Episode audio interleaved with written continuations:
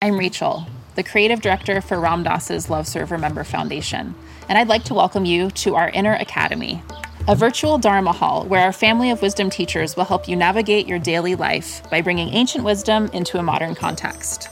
With over 200 hours of audio and video teachings, meditations, and practices from teachers like Ram Dass, Krishna Das, Sharon Salzberg, Jack Kornfield, Roshi Joan Halifax, Joseph Goldstein, and many more the Inner Academy is your core resource for finding balance, presence, and navigating the ups and downs of your daily life. The Inner Academy has guidance for every step of your journey. Choose from an annual or monthly membership and gain access to past and future courses, retreat replays, virtual community, and much more.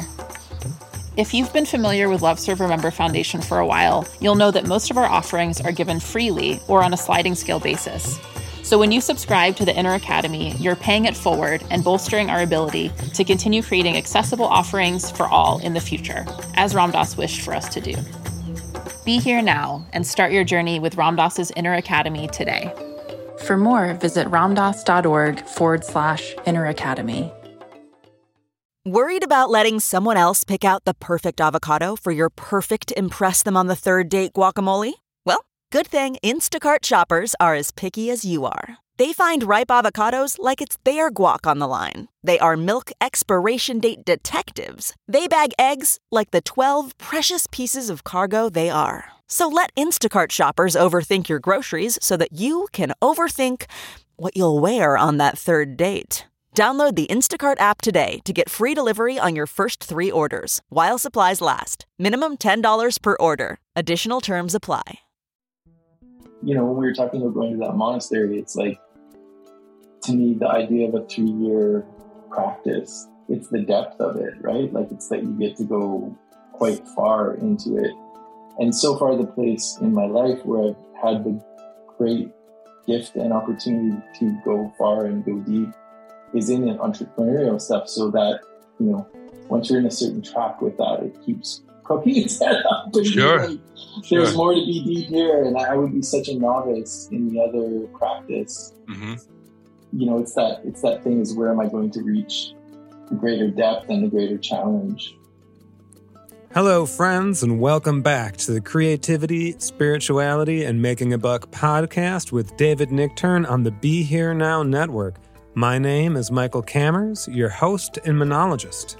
On behalf of all of us here at Be Here Now and Dharma Moon, we sincerely hope this podcast finds you as well as can be, and we are grateful that you are joining us. Here at CSM, our guide David Nichtern discusses how to lead an integrated life involving spiritual practice, creative expression, and right livelihood with guests who embody and manifest these principles in their own life. And boy, we've got a juicy episode lined up for y'all today. We have Justin Evans with us, who is currently the COO of Playfitt, an AI based fitness app that gamifies health and exercise. Justin is also a Buddhist practitioner. He studied with David and been a member of our Dharma Moon Sangha. So, in this episode, we really hear the two of them diving into the complexities of being a business person and entrepreneur, endeavoring to have one's activities in that arena align with spiritual practice. Interestingly, this discussion was recorded in October of 2022 before we had a short break at the podcast. And since this discussion, ChatGPT has been launched publicly and profoundly shifted our relationship with technology and AI. So it seems that this pod being released at this time is very synchronous with our current conditions. Themes discussed in this episode include ethics, karma, and interdependence, and how they relate to what Justin refers to as the Promethean bargain of tech entrepreneurship, the complexity of bringing heart into business, Tantra and its relationship to creativity, and also building microtonal musical instruments. Since Justin has worked with David one to one, there are also some great questions from Justin in relationship to all this, leading to some really warm dialogue back and forth between host and guest. Speaking of working with David, have you considered taking our Dharma Moon 100 hour mindfulness meditation teacher training? Would you like to deepen your own practice while cultivating the ability to lead others into an informed and effective mindfulness meditation practice? Well, we have our next round of teacher training coming up, and if you would like to learn more, you are invited to a free online info session on February 14th at 6 p.m. Eastern Time with the esteemed and erudite Professor Robert Thurman as our special guest. Head over to dharmamoon.com to sign up for the info session. And if you can't make it on February 14th because you have some kind of romantic previous engagement for some reason, it's all good. Sign up anyway and you will receive a video of the info session via email. And I get it. As a professional musician years ago, I had a recording session on Valentine's Day, and I'm pretty sure the relationship I was in never recovered. So perhaps we can all learn from the follies of my youth. And speaking of love, if you're into loving awareness, you should check out all of the podcasts on the Be Here Now network. While romantic love, or eros, as the Greeks called it, is only one star in the constellation of love, we can learn from the vast store of wisdom of our ancestors and lineages and tap into that timeless, primordial nature of unconditional loving awareness that is our true nature. And a great way to do that is to head over to www.BeHereNowNetwork.com, where you can hear Ram Dass's legacy of loving awareness continuing in our Mahapad Sangha. So please check it out. Okay, so, here's some quick biographical info on Justin, and then we'll get to it. Justin Evans is co founder of LANDR.com, a company that used machine learning to unlock great sound for all music creators, which gained over 1 million users in three years of being live. He's been interviewed in major media, including the New York Times, Boston Herald, Vice, TechCrunch, Billboard, and Music Radar. He has guest lectured at Stanford University, Carnegie Mellon University, and more. He's been featured as a panelist at South by Southwest, A3E, San Francisco Music Tech, and more. And currently, he is the head of product and COO of Playfitt, a startup that is dedicated to gamifying motivation to help people lead healthier lives. All right, there you have it, friends. The table has been set. It is our pleasure to share with you episode 40 of the CSM podcast Entrepreneurship, Technology, and Spiritual Practice with Justin Evans. Okay. Uh, welcome, everybody, back to the Creativity, Spirituality, and Making a Buck podcast. Uh, today's guest is Justin Evans, who's actually probably one of the most qualified people I know to address all three dimensions of our of our weave that we've been trying to thread together. So um, I met Justin before I met him, actually through software that he had developed. That I'll talk more about that, but um, and then he uh, is a you know dedicated uh, Buddhist practitioner as well, and an entrepreneur, and a very creative person.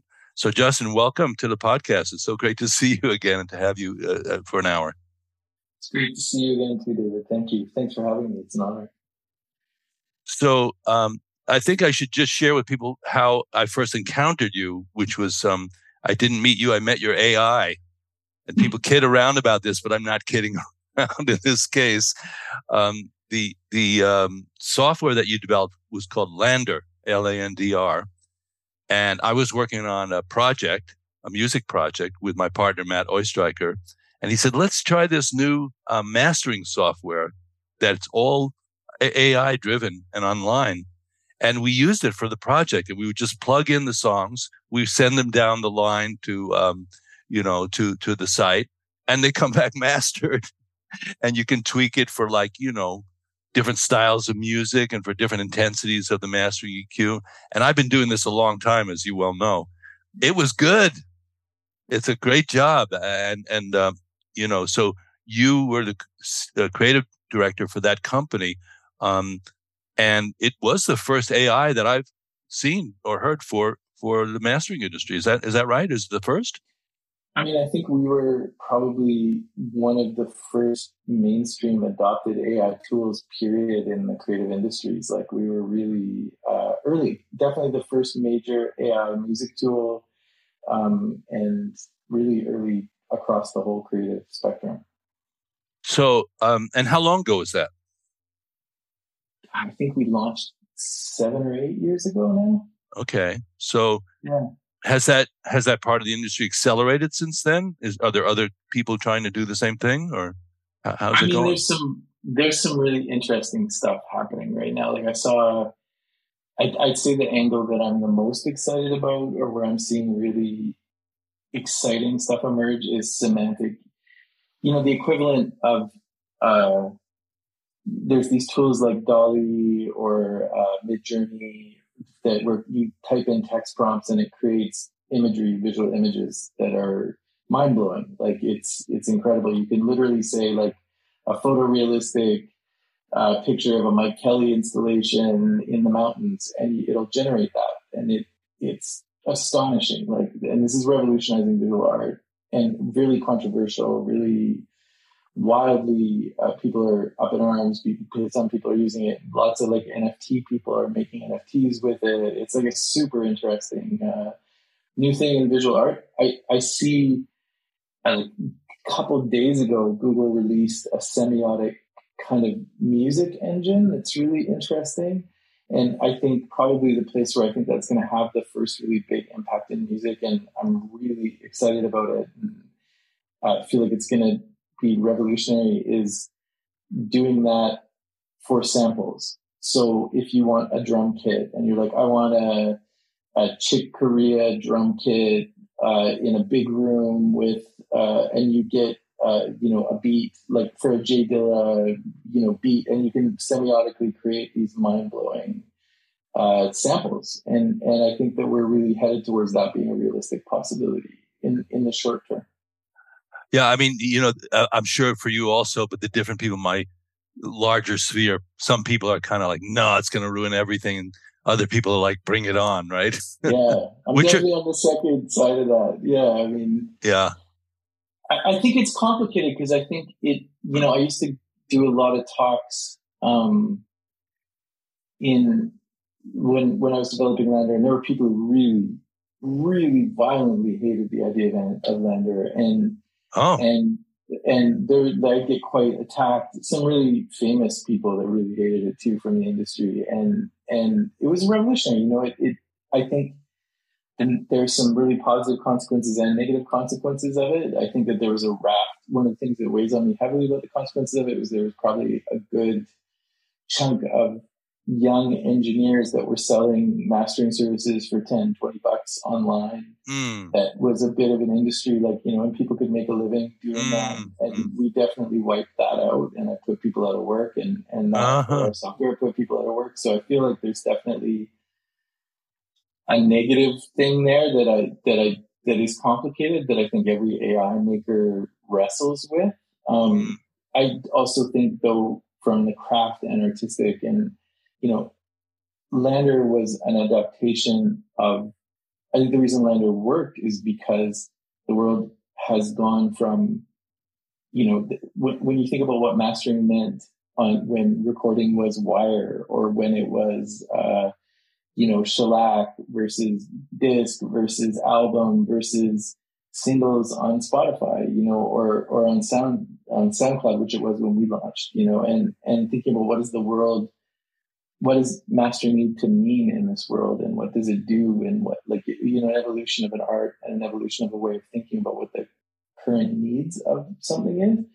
And i think it's really you know for me there's some really exciting great stuff that comes of it. So there it's a bit of a um promethean bargain you know like i think that there's i think that there's stuff that ai is going to make I was just hanging out with a really amazing uh, Indonesian visual artist that I know, uh, and he was showing me this crazy portfolio of AI imagery that he was making for uh, NFTs, and I was just floored by it. Like it was just mind blowing, and I was like, "This is really exciting." And you see what someone like Nate does with this, where Nate's like taking, um, you know, these AI generated images, then pulling them into Photoshop, then doing video with them. And like these things are just creative tools, right? Sure. And they change the game creatively. Sure.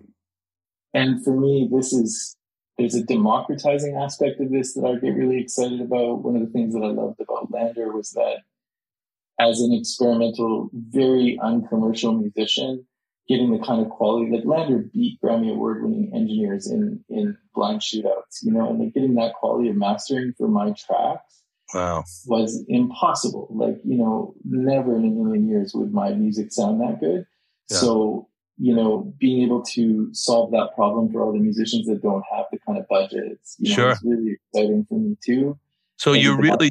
Justin, you're really kind of um, uh, uh, nosing your way into the kind of ethical dimension of of being a, an entrepreneur, being a creative person, which is a very interesting topic these days because I think Mm.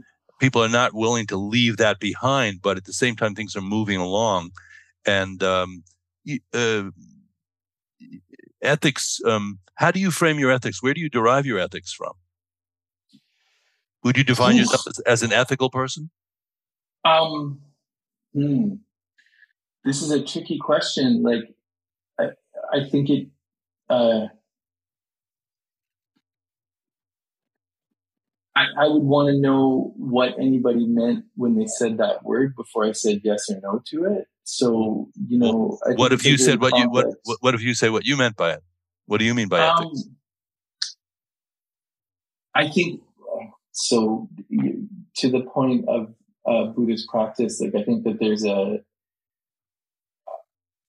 a, very deep interde- interdependence of of your actions in relationship to other things, and the, the Promethean comment earlier probably came from a, a an awareness of that or engagement with that of thinking about um, both the like I think about the Heart Sutra in relationship to this, like both the the the massive implications of all of our actions and the complete unknowability of what the consequences of them will be. So it's a my ethics comes in a or my ethics are a uh, I would say a, a very humble relationship to both sides of that coin. Mm-hmm. yeah, so maybe um, just concern for interdependence, like just even tracking interdependence, right? That things ripple and they have cause causality and understanding karma. Wouldn't you say sort of in a way understanding a bigger picture of how karmic interactions work and what the impact of things is? And yeah, with also a big humility around uh, Yeah. the lack of ability to actually have the, ability to see that. So and, and ambition at the same time, right? Like it's like there's this excitement of, especially with the kind of tools like AI and and what's possible digitally, and living through a couple generations of the promise of digital tools and interconnectivity on the web, and seeing it devolve into a you know um, or not necessarily or a, a- a ramification of it being a surveillance state and lots of really complex Mm. things that are not good, you know, and uh, and privacy being kind of almost wiped out. Like y- there, and all kinds of wonderful things happen. And I think a lot of the Web three conversations that are happening right now also are kind of filled with promise and Promethean danger and Mhm. you know there's a lot of it's it's the excitement of the sets of possibilities and the humility of realizing that you may not know what you're unleashing when you do it Well, you, you know, Justin, when we were talking, you know, more frequently a year or so ago on, about various things, um, what one of the things that struck me about you is that you kind of had developed your uh, the notion of maybe going to where was it Thailand or, or someplace Yeah. Uh, and and just becoming a renunciate and a um, a, pure Buddhist uh, monk Yeah. type style practitioner. That's on the one hand, you know. The other hand, like you're diving headlong into the uh, the current zeitgeist and the um, uh, you know um, the the entrepreneurial energy and the kind of tech energy and um, and thinking very big about that stuff. You know, Mhm. so, it, and w- if you remember in our conversations, I was I was saying like, what what if you put those two things in a blender? What do you come up with? yeah you come up with is what you come up with. i mean they're always in the blender i guess you know Yeah. like i don't know how you yeah it's it's i think that's a really interesting thing because i'm not sure how you can ever separate them. You know, like mm-hmm. Mm-hmm. yeah. Well, by through choices and lifestyle. For example, if you did go to, was it Thailand you wanted to go to? I don't remember. Yeah, it was. Yeah, it was Thailand. Yeah. Yeah, and now so there's a, a, a, parallel universe in which we're not we're having this conversation, but you're in a monastery in Thailand, and I'm saying, so how's your practice going? yeah, yeah. That seemed like a real option for you, wasn't it? It's still, I mean, it still is on the table. It's, I, uh-huh. I got pulled into another entrepreneurial venture that I feel really positive about its kind of stuff that it's trying to do. So it, it's kind of sucked me away from that, but, but it feels like it, it is as a really interesting thing. It feels like it's challenging me in the same ways or, uh, at the same frequency, maybe is a better way of putting it, that, that that kind of experience would challenge me and is asking a lot of the same kind of growth that I'd look for from an experience like that. Mm-hmm. So, so, you know, there's the blender again. And I would feel like, I, you know, it's almost like it's interesting. It's not dissimilar to the ethic question. Like, it's like there's a, a commitment to a certain kind of practicing of things and hopefully the chance to experience great depth in those experiences. And, you know, when we were talking about going to that monastery, it's like, to me, the idea of a three year practice, it's the depth of it, right? Like it's that you get to go quite far into it. And so far, the place in my life where I've had the great gift and opportunity to go far and go deep is in an entrepreneurial stuff so that, you know, once you're in a certain track with that, it keeps poking its head up. Sure. Like, There's more to be deep here. And I would be such a novice in the other practice. Mm-hmm. You know, it's that, it's that thing is where am I going to reach the greater depth and the greater challenge, you know, and trying not to be spiritually greedy with that either, you know? Yeah. What is it that you're challenging? What's the challenge? You mean in the in the entrepreneurial stuff right now? No, period. You know, um, it sounds like you're looking for a challenge to me. If I just sort of vetted what you just said. I mean, I think that there's a, uh, a like a pretty solid Spinozist uh, uh, desire to live in constant good faith and growth. You know, like growth. Yeah, I mean, I think growth is pretty much the main practice, or you know, spiritual evolution, growth, mm-hmm. to, like, and trying to meet that in, in a karmic way of like what, where, like authentically. Oh, I hate the word authenticity though, but trying to meet it from a, a a genuine place of what your life is presenting you or your karma is presenting you or mm-hmm. whatever and find the, the, the path that's the deepest and richest to kind of keep moving. I often have been using the word cultivation instead of practice lately. That's beautiful. Yeah, I like that. And then each practice, you know, people think, "Oh, I'm meditating, it's all one thing," but it's not all one thing. It's it's mm-hmm. a, it's a quite a plethora and variety of techniques and methods. But what is being cultivated? You know, what is what are you trying to strengthen? So, mm-hmm. um, you know, in in our, you know, Dharma Moon emphasizes the mindfulness as the sort of foundational practice. But we've mm-hmm. gone quite a ways from there in terms of we have a whole track, uh, which Ethan Nichtern is teaching uh, on a year long Buddhist studies course going deeper. And um, I also want to take a track where people are going deeper into the kind of thing we're talking about. How do you bring this stuff into the world more? Mm-hmm. Um, mm-hmm. and, and then people can follow their, you know, follow their inclination for a while. Um, so mindfulness, you know, has, you know, sort of, and we, I did this with the yoga world too. It hit a certain sweet spot in the culture. Mm-hmm. And then it kind of blossomed to a certain point uh, and then I, I, can almost see all those people like they got on a boat, they went over to Queens. Here, I'm looking at these, here, and now they're in Queens. And you go, well, what do I, what am I supposed to do now? And mm. uh, you know, I think that's the conversation that's happening pretty vividly among people I'm talking to. Is okay, now what?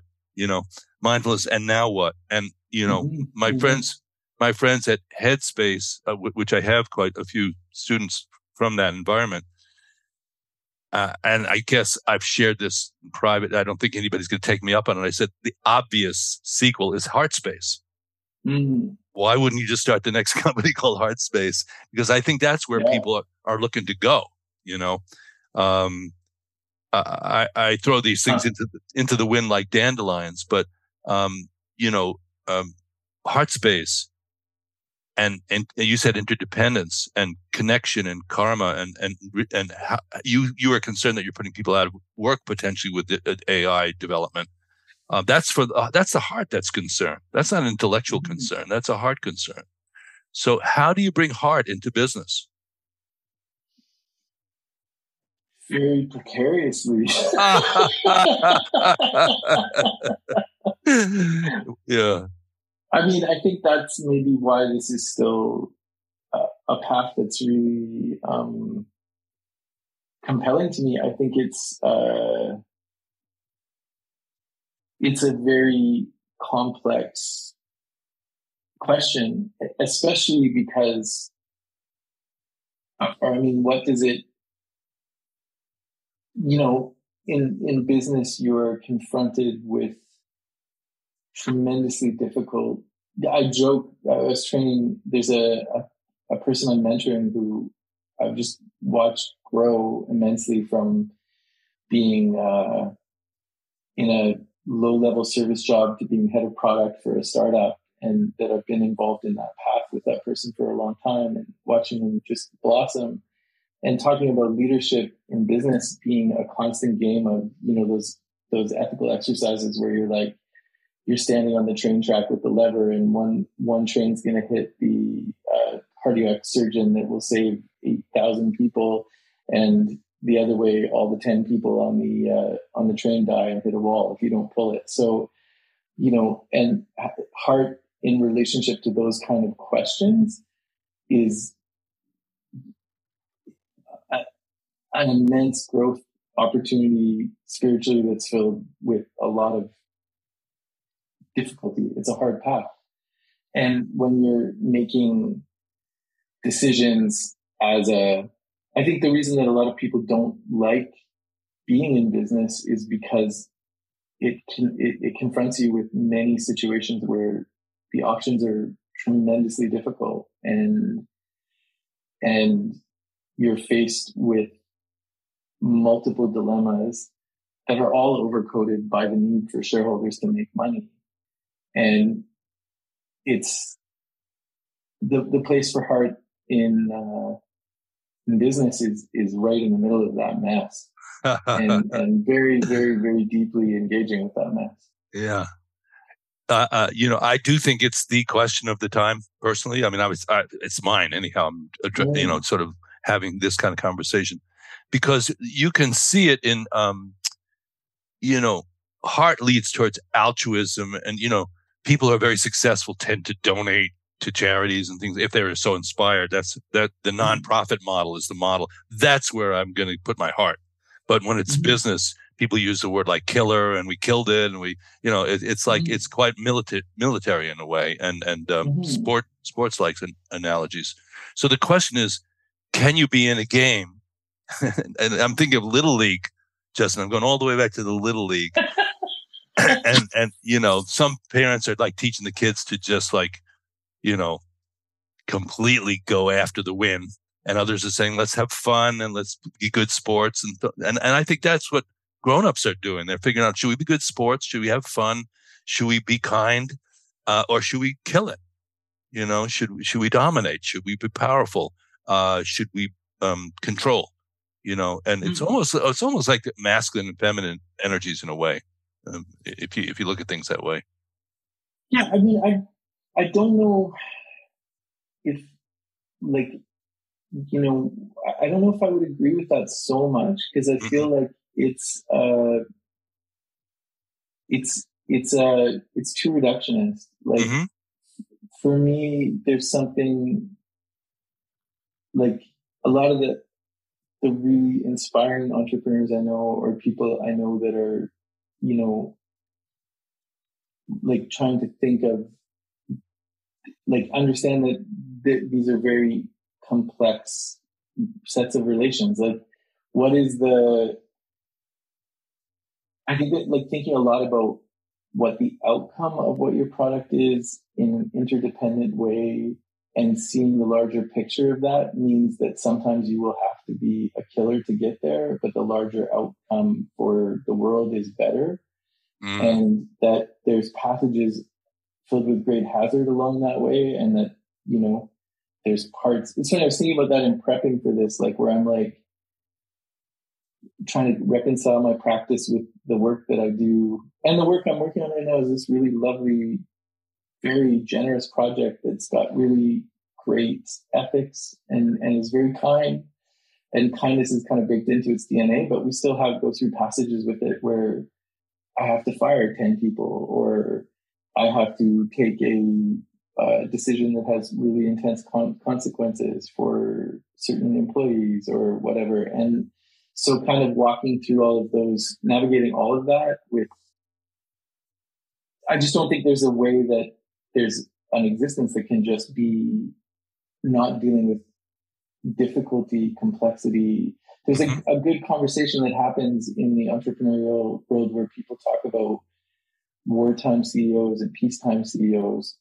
And this is a, a very common kind of thing. And what's interesting is every company, even uh, you know, the Cancer Foundation or even like things that have mm-hmm. exclusively great reasons in their life cycle will need a wartime CEO. And so how do you, you can't, in, in the current project that I'm working on, training the, the leader and the founder to have different instincts than he has naturally because the company won't survive if he, if he doesn't, you know, and, and making that and seeing that growth and seeing that person become stronger and more like the outcome, the really beneficial outcome they're trying to create have a greater possibility of succeeding. So it's it's a little bit it's it's quite a juicy, complex thing for me. This conversation,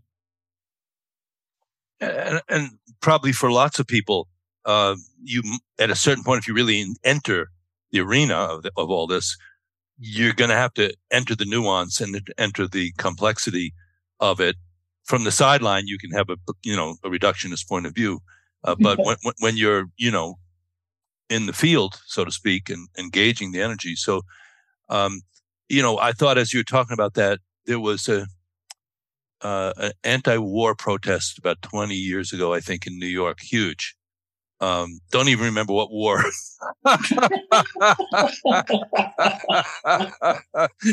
and um, you know, there was an Israeli guy there who was the um, I think they were called um, peaceniks, and but he was a, a like mm. a Green Beret level guy in the Israeli army, and, and he was just basically saying peace is not the goal, peace is the way. Mm-hmm. And I mm-hmm. found that interesting, like, uh, for people mm-hmm. who are having this conversation to go, yeah, maybe we make this move because it gets us closer to that thing where we can have a more expansive, like I can have billions of dollars and help out build dams in uh, Central America mm-hmm. or whatever. But, you know, paying attention to the way um, a- as you're doing that, um, seem seems to be important. that's what came up in my mind you know that you mm-hmm. can't you can't put that off you can't put the way off in, in terms of future consequences yeah i mean i couldn't agree more and it's it's how like i, I think that that goes that cuts even deeper in the sense that when you are in the difficult the most difficult positions of these of running businesses of um, you know, growing businesses that the way, yeah, I mean, there's some really great examples of this. Like, you know, Patagonia is such an inspiring company and so mind blowing. And they've had all kinds of challenges through the history of that company. And you look at the outcome of that company and how it's moved and how every step of the way the decisions have been really, um, really, really profound. That there's like, it's really that that is, I think, a great example of that. But I also think that they've had tremendous struggles and had hard decisions to make along the way. And it's actually more, um, to me, the, the, the quality that I aspire to, or, or which I have not achieved yet by any stretch of the imagination, but like what I what I want and why this has as much value as going to the uh, the monastery is that learning how to participate in the way when you're in the middle of the most difficult situations is the work, you know, and that's the, the incredible work. It's really yeah. I, I have a lot. I have a lot of growth to do still on that count, but um, it's it's nice growth to try. Yeah, you know, my latest uh, musing, which is by usually weekly because of something that pops out of the zeitgeist or the news, is just that recognition that the wealth of this world is controlled by a very small group of people. Mm. Yeah it's a, it's an, you know, for anybody who's got any political and social sophistication, I'm not saying anything that, that intelligent here, but at the same time, it dawned on me kind of, it cracked my, it cracked into my mind. And I thought, wow, like, um, you know, something like top 200 people own as much wealth as the bottom 50% of the population. I don't remember the exact statistic. And I thought, well, that's who you want to talk to. I mean, and I, so I, I was on a podcast and I said, here's my email address. If you're a billionaire, um, you can you can write me an email and uh, I'll, and we can talk about you know meditation and I won't charge you anything for it. no it's charge. Great. It's great. because you know. Plan. Yeah, not that meditation in itself, you know, and there's, I, I don't want to promote any kind of particular tradition or any by, but just some kind of contemplation uh, practice for people who have accumulated so much power and wealth would be, and then for people who have not accum- accumulated it, some kind of uh, user's guide to how to accumulate some of it and use it effectively. So mm-hmm. that's you know that's been my that's been my dance. Um, you're you're as I said a perfect fit for it. When we first met, I went like, "This is a CSM guy if, if there ever was one," and uh, uh, you know, so I've always looked forward to our conversations about it. Yeah, me too. Yeah. So, how is your practice these days? it's uh it's it's it's a good it's been really it was interesting i went through a period of super rigorous practice stayed in that for a very long time was really missing being part of a, a, a community you know and and maintained my practice without a community for some time. Found post pandemic that the community aspect dissolved a little bit and and then got uh, as this project got more and more consuming right. my my my practice drifted a little bit and got into that kind of terrain of of really complex stuff had to work quite hard at changing some things in the organization and and my practice got eaten alive and and I really abandoned it and I I and it's really interesting to me. I've been kind of was actually really curious to throw a question back at you about this. I feel like there's one place where I and now I'm back in my practice, it's great again too, which is really interesting. And I wonder this about creativity and spirituality because the part where I abandoned my practice was when I needed to be the most creative and the most and creative in a slightly I would say dangerous way in a way that wasn't sustainable for a long time, but needed a, a kind of excess or a, a kind of like a, drive level that was that I felt almost was contradictory to my practice. And this is an interesting thing. I've never ever like always the peak create, creative periods in my life. My practice has suffered and I've never been able to like kind of have a the, the I'd say like the manic level of creativity that's really fueled some of the success in my life and a practice work at the same time. But the practice afterwards, oh my God, it saves my life. Like I need it desperately yeah. by the time yeah. I go through one of those phases. And I don't know if that's a fiction or if that's a truth, but that's been a really interesting thing about the arc of the past, say, 12 months of my life. So, yeah, and I, I've, you could say I felt this, you know, from our last conversation. Uh, you know, yeah. it, the tone of this, what you're saying right now, was was fairly, um, let's say, evident. Um, and I had just one thought. You know, you, you know, we say first thought, best thought, right? Mm-hmm. Remember that? Yeah. So as you were saying that, I had here was the thought I had, and I'll just give it to you the way it came out of the oven. Tantra. Mm. mm. Yeah. no, I didn't. I didn't yeah. really shape that thought. Um, but you know, Buddhism yeah. is not really um, comprehensively, you know that's what we're trying to do is give people a comprehensive package of it without them going down the rabbit hole of like okay now it's 15 years to become a khenpo in this tradition and that's not yeah. even you know that's a like that, that would be like a college level of teacher in the buddhist tradition but the mm-hmm. three yanas you know the hinayana and the mm-hmm. mahayana mm-hmm. and the vajrayana um, vajrayana method really emerged from a group of practitioners in india who were called mahasiddhas and they were mm. very worldly people. There's a, you know, you can read about the 84 Mahasiddhas, and one of them, Tilopa, is the founder of the Kagyu lineage of Tibetan Buddhism and, and several other mm-hmm. lineages. And he was crazy guy, not and not mm-hmm. in monastic context at all. And the person who had to deal with him was Naropa, who was a college professor type of guy. So that interface archetypically is, I think, very interesting for us as practitioners, where you go, everything's nicely packaged makes good sense. Step A leads to step B. Step C leads to step C. The outcome of of, of uh, mindfulness meditation, resilience, clarity, mm-hmm. stability. Okay, I, you know this makes sense to to a working stiff. You know what I mean? It's just like mm-hmm. you could you could present that. Now, what if what if you entered the realm of energy though, as mm-hmm. it naturally expresses itself, with the premise that uh, the individual practitioner is not going anywhere. There's nowhere to get to. Right now, you are there. This is it. And um, that kind of quality of like mm-hmm. abrupt, uh, we, you know, in Shambhala, we call it suddenly free from fixed mind.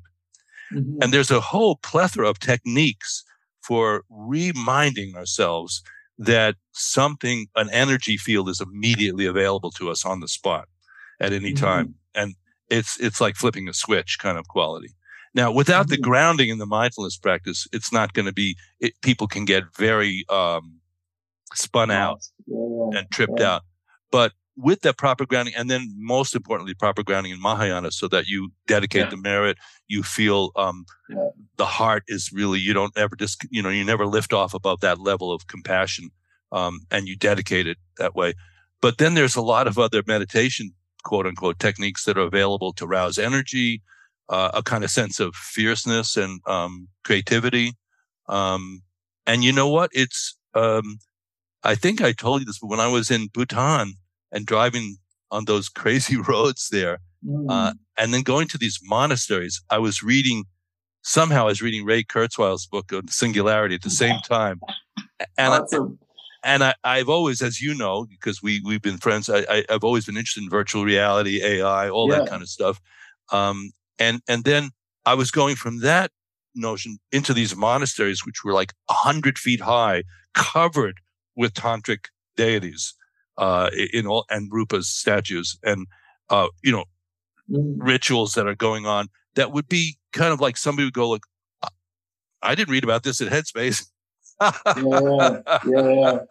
and it's really like going into the energetic dimension of life and the immediate quality of it. So yeah. that's when, you know, just, I'm just telling you that word came into my mind while you were talking about, for, you know, not, not just for you personally, but for all of us to consider the possibility that, um, what we're cultivating to some extent has, uh, access points right now for us. If yeah. we could, if we could see it that way. But it I can't, it can't trump the, it can't trump the compassion. It can't, if it does that, then you have a warning sign. Yeah, for sure. And I've seen, you know, like you, I've definitely encountered a number of people who who are on that trip, like where they've lost track of the Mahayana mm. and are deep into a kind of other space. Mm. And it, you know, it's it's really interesting too because people. Yeah, I have a good question for you like that. When you when when you run into people that are in that space and they are recognizing that they need help, but they're very resistant to it because they also feel there were a couple of different people in my life that are really deep in that kind of space and then also feeling like they've unlocked the secret you know and they're mm-hmm. triumphant and they're on a super power trip with it but are also really obviously suffering and and you know how I, I'm I'm curious if you have any advice on how to how to like advise people that are in that kind of space because I I feel the suffering and I feel the yeah. immense amount of compassion towards that set of challenges and really don't know how to communicate across that sense of power that people are having, you know, or like of, of this very ego kind of explosion yeah. happens with that. Well, yeah, ego getting its hands on the tools of enlightenment is called Rudrahood, you know, and there's yeah. a there's a whole kind of classical archetypical story about that. But really, what you're talking about, I think, fits into you know, remember awakening from the daydream and the six that I, the book that I yeah. wrote and the six realms. You're really talking about the God realm and the jealous God realm, as far as as far as that. For, And uh, what is it? Each realm of Buddha is doing something different. Yeah, I was trying to remember. Yeah. Yeah. But the human realm is um, the one where the most direct Dharma teaching can happen. So people yeah. are recognize they have some poignancy, some passion. They recognize success, failure, life, death. Yeah. Uh, you know, and, and um, there's more fluctuation. In that fluctuation, it's easy to insert new information. But the gods have stabilized a certain amount of pleasurable outcome, and the jealous gods have have intentionally uh, sought to stabilize, you know, that outcome, whether it's psychological or or, or metaphysical yeah. or or or materialistic, and it's very hard to talk to them. that's why yeah. I, that's why I freely gave them my email address because I know they're not going to write. you know, and and that's challenging. Some people, you know, present the spiritual, uh, and traditionally those people have been, you know, uh, um, donors or or patrons if you look mm-hmm. at a, a, a great, uh, you know, one of these um, whole monastic systems, they'll have people like that who are patrons, but they're not hardcore practitioners usually. Yeah. Yeah. So everybody could give, but yeah, how you, how you teach Dharma to somebody who's, um, will reframe it as uh, victory instead mm. of surrender. Mm. Anyhow, that's my thought on what you said. I, I hope no, it's great. Yeah. Great. Um, what is the project you're working on now? Can you say? nice. It's yeah, it's called Playfitt. It's uh, the idea is there's some really terrifying things happening in the world. If you think about the millennials um, with people's physical lives, so if you think about millennials, they were the first generation to grow up with the internet. The generation below them has grown up with the mobile internet, and colossally addictive stuff in the palm of their hand. And the health implications of that have been disastrous. So we have like all kinds of spinal problems in young people. We have obesity rates that are higher in 20 year olds than they are in 50 year olds. We have, you know, um, like unbelievable diabetes stats in young people. And so, um, a couple really smart people. My ex CFO at LANDR founded a company with a physicist in Montreal, John Guimet, who, and they're both just the greatest people. And, and they, uh, I was advising them from early on and they built this really awesome thing that is basically the general principles of it are um, let's take all the tools that we have for getting people addicted to flipping through things and liking mm. things and doing whatever to get people to move and to get people to be embodied and to get them to start being physically active. Well, that and, that's that's amazing. Yeah, so it's kind of the goal of it is is we and it's great. We use machine learning like it's a it's another AI project. So like you know how if you think about how Apple's fitness stuff has made, um, you know, people much more aware of their steps and, and stairs and all of that stuff because it tracks it automatically. Well, machine learning can do that for push-ups and sit-ups and dancing and breathing and whatever. And so we train all these models on basic physical activities that anybody can do anywhere without needing a gym, without needing a Peloton, without, we make the whole world a Peloton. So like basically, yeah, you, you can use your body and the phone to do activities and get rewarded for them. And we build this whole reward cycle in, make it a game, make it fun. And we use the AI to effectively track people's activities and track's a dangerous word to measure or, or like we don't keep any data about anybody. We're super ethical about the privacy stuff. It's incredibly important to me. Um, but we we help people learn and grow. And then on the other end, the AI also understands you as a person and understands mm-hmm. your activity and builds mm-hmm. a personalized coaching program mm-hmm. for you yeah. that sets the bar and changes as you're having as if you get COVID and your activity drops, it sets it lower again. Yeah, it raises it as you're doing stuff. It's clear. It sounds clear as a bell. Um, you know, uh, just just the light is about to bleach you out. Just I don't know if you've seen your own image there. yeah, just, which I was, I, to be honest, I was digging it. You know, so, um, but but uh, it was about to take over. You know, oh, I, you know, when I uh, do the podcast, you know, yeah, oh, Justin, you know, he dissolved into light at the end of the podcast. So um, don't come on the podcast unless you're ready to dissolve into light. Dissolve into light. Yeah. So that's such an interesting sounding project and make the whole world your Peloton is, a, is that jumped out at me as a catch line. Some ver- version yeah. of that is, is cool. Now, what's the name of the company again? Playfitt. Play, Play Fit. Fit. And is it yeah. is it out yet? Is is the- yeah? It's on iPhone. Uh, we we just made uh, a major major upgrade to all this cool. Um, I think the next release is going to be even more exciting. It's really great. Uh, you can get it on the Apple Store. Uh, Android will come eventually, but it, I highly recommend uh, picking it up if you want to move more. It's great. Really yeah, helps everyone just move and more. what did uh, are you the CEO of the company? Are you the creative director? Are you a marketing am, guy? What's your role? I think my official title is COO. So I'm in charge of everything, basically, like all the like. Um, I I direct the product. I kind of I do everything except for kind of the fundraising and, and mm-hmm. larger scale stuff, which is what John does. And John runs the tech team. It's not like LANDR where I was the product design thinking, and Stuart Mansbridge was the uh, was the uh, technical director. Great, brilliant technician and te- technologist. I love mm-hmm. Stuart. He's with a great company called SubPac now, who does really cool stuff. Um, and uh, John is the technical lead, and he's he's a physicist that has a patent in quantum computing. He's amazing, genius, brilliant guy. Um, and I basically am running the product and marketing and, and all the kind of well that sounds that sounds like a very full-time job. Is that a very full-time job? Ah, you know i mean there's a lot of hours in the day but yeah. It's it's busy. Yeah I'm definitely busy.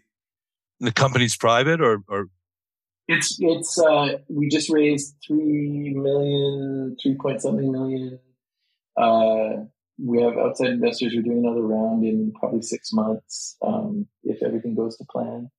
And it's uh, yeah, it's it's a really exciting little little project. It's nice to take all the AI stuff I learned and yeah, I think after LANDR, trying to think about a bigger market and that mm-hmm. the outcome of the the benefit would be larger, you know, and so like yeah. finding something where we could take what I learned there and have it's cool at scale. Like you know if we get to 10 million 100 million users we'll have a meaningful effect on morbidity rates. You know we'll have a meaningful effect on hospital bills. We'll have a meaningful effect on healthcare costs in the us and it's a it's a beautiful beautiful thing to try and do. Yeah. Very very very challenging and, mm-hmm.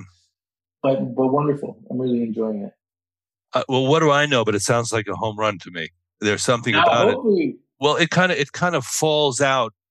You know, you hear people start talking about something, you go like, you know, it kind of falls out gracefully like a slinky starts going down the steps on its own. You know, you know when you drop a slinky down a flight of stairs, yeah. it goes next step. I mean, the biggest the biggest thing for me that I love about it is that we get people writing in reviews that are like, "This helped me after I had COVID." Oh my mm. god!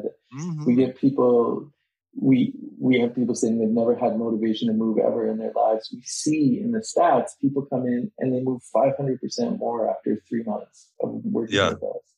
Pretty, and it's just like just seeing that and knowing what that means. Sure. For a body and seeing the people that were that are using our app go through that journey is like it's so satisfying. It's incredible.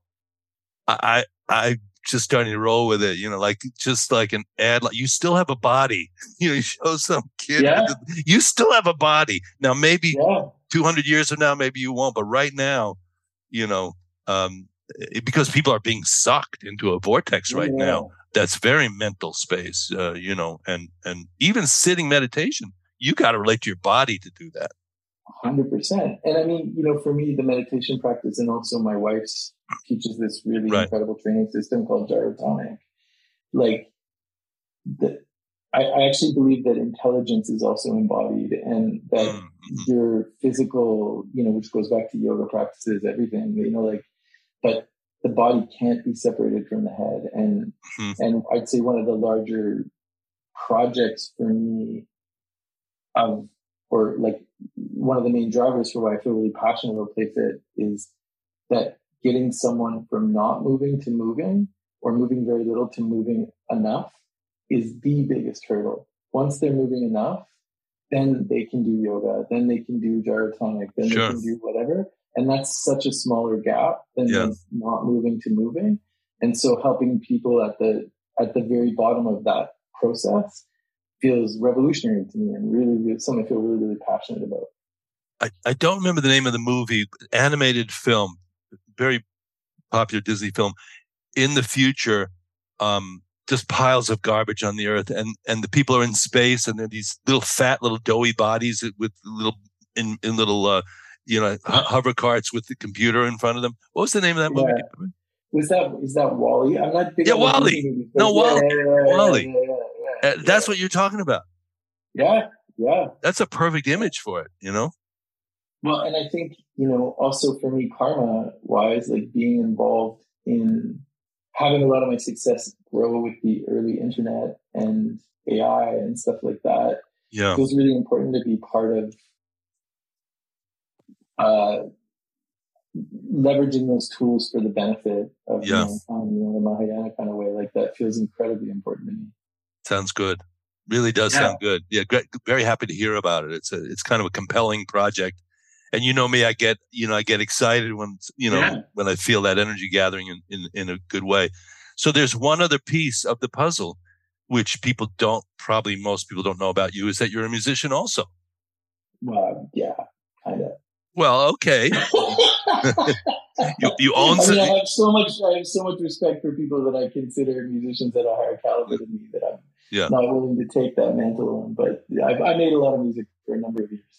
You own some instruments in any case, right? I, I own some instruments. Yeah, yeah.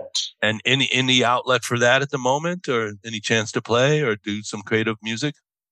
You know, I was working on making an instrument, and and I've been tinkering away at that for a long time because I really love microtonal uh, drone stuff. Mm. And the idea of making a microtonal uh, uh, glass harmonica is something I've been really, really fascinated with for a long time. And so uh, I've been noodling around with kind of getting uh, actually Tibetan bowls made at very specific mathematical frequencies and trying to like build harmonic sequences out of out of these bowls that then eventually could be put on a rotator and and done. It's it, it, it kind of impossible to do what I want to do with glass, which is why I want up put the bowls because the frequencies get so intense that the glass will explode and it becomes a pretty very uh, dangerous instrument. You know? So so trying to figure out how to make it work with metal and it's like it's it's been a long i've been playing around with this idea for about four or five years now and it's uh it comes gets more serious when i have more time less serious when i have mm. less time mm. but it's uh it sounds really beautiful and your wife has a really cutting edge dance troupe. Is that still happening? Yeah she's killing it. She's doing a bad choice of words. She's uh yeah. she's, she's, loving it.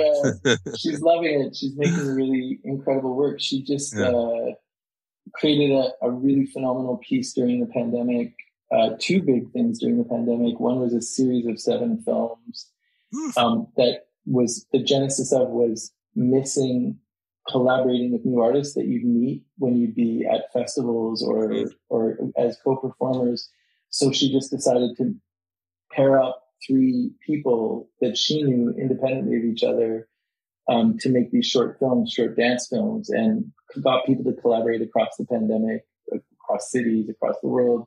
Made seven films called Jump Cut, and the series. Called Wait, called called what? Hard to Jump Cut.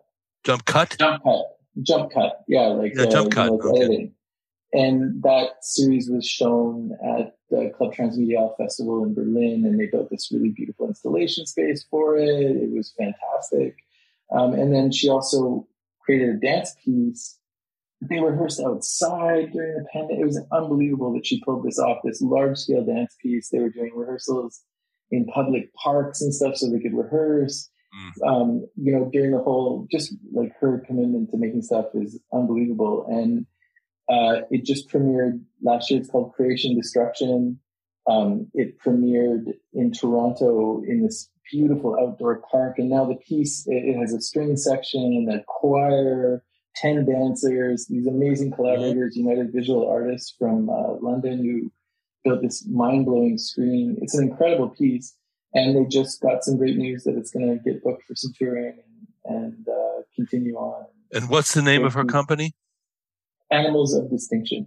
Animals of Animals Distinction. Of distinction. Yeah. Wow, that's bold. Yeah.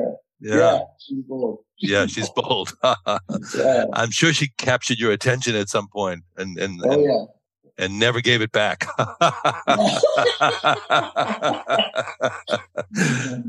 yeah. Well, how how cool.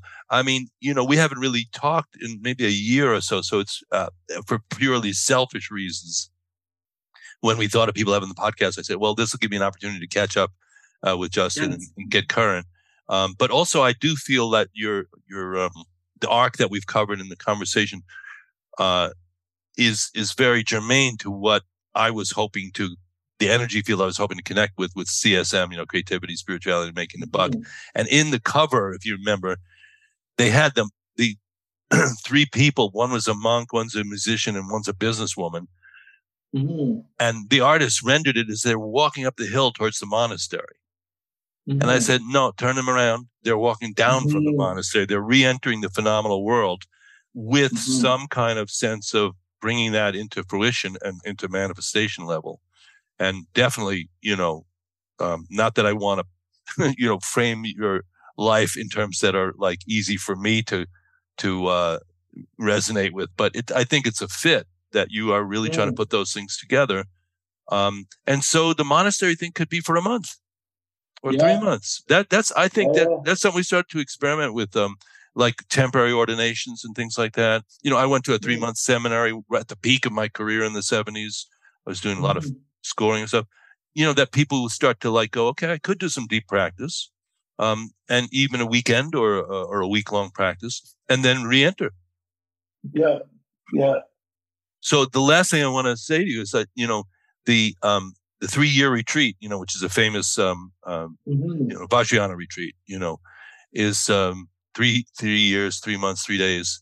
And, um, supposedly at the end of it, you know, you've gotten a lot of, um, high level, uh, instruction, you could say, in terms of the mm-hmm. nature, quality of mind, how to work with, uh, energies and so forth. But there's a phrase that captured my mind when people came out of it, and it's called entering the action. Mm. And at the end of the three years, you're supposed to be able to seamlessly enter the action. You mm. just, you, you are no longer distinguishing between this, uh, this, you know, it's one yeah, taste. Yeah. officially, it's called one taste, you know, mm-hmm. and, um, you know, I think this is something that, uh, uh, when you gauge somebody's kind of quality of cultivation, realization, do they turn it on and off? You know what I mean? Or, or are they comfortable entering different situations and, uh, and become embodied with the kind of qualities that they've mm-hmm. tried to, that they tried to develop? So, you know, um, you're always welcome at Dharma Moon. We think of you as part of our expanded ecosystem. Uh, and part of the sangha there. We, you know, so you're always welcome. I miss it. Yeah. I miss it. I, I think I'll have to come visit. I miss it a lot. Yeah, you, you, you have a you know, open invite to come join in. And um, Playfitt was the company. I think people could mm-hmm. check that out and, and get a get. I I uh, feel like that's almost a perfect example of what we've been talking about. You're actually yeah. trying to generate benefit. You can do it in a way as you go that is compassionate and smart. Uh, so congratulations on that. It sounds like a really great project. Thanks. It's uh, such a pleasure to catch up with you, David, and I look forward to more.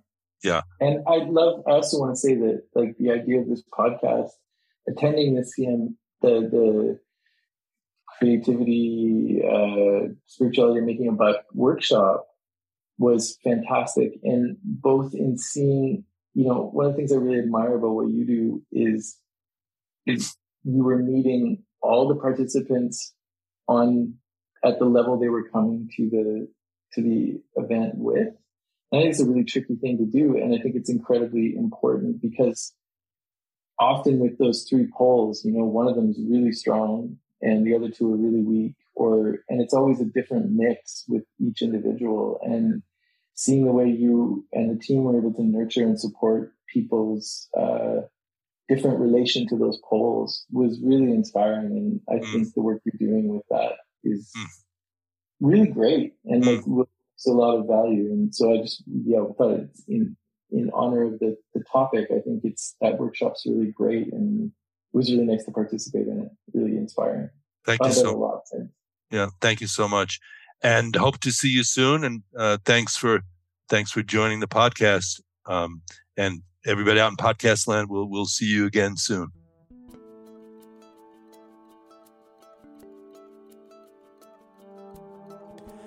All right, folks, there you have it. Episode number 40 with Justin Evans Entrepreneurship, Technology, and Spiritual Practice. We would like to thank Justin for joining us and generously sharing his time and wisdom with the podcast. And we would like to thank all of you for listening. We sincerely hope that this podcast is of benefit to you. That's our aspiration. Also, big thanks to Justin for that shout out for our CSM workshops.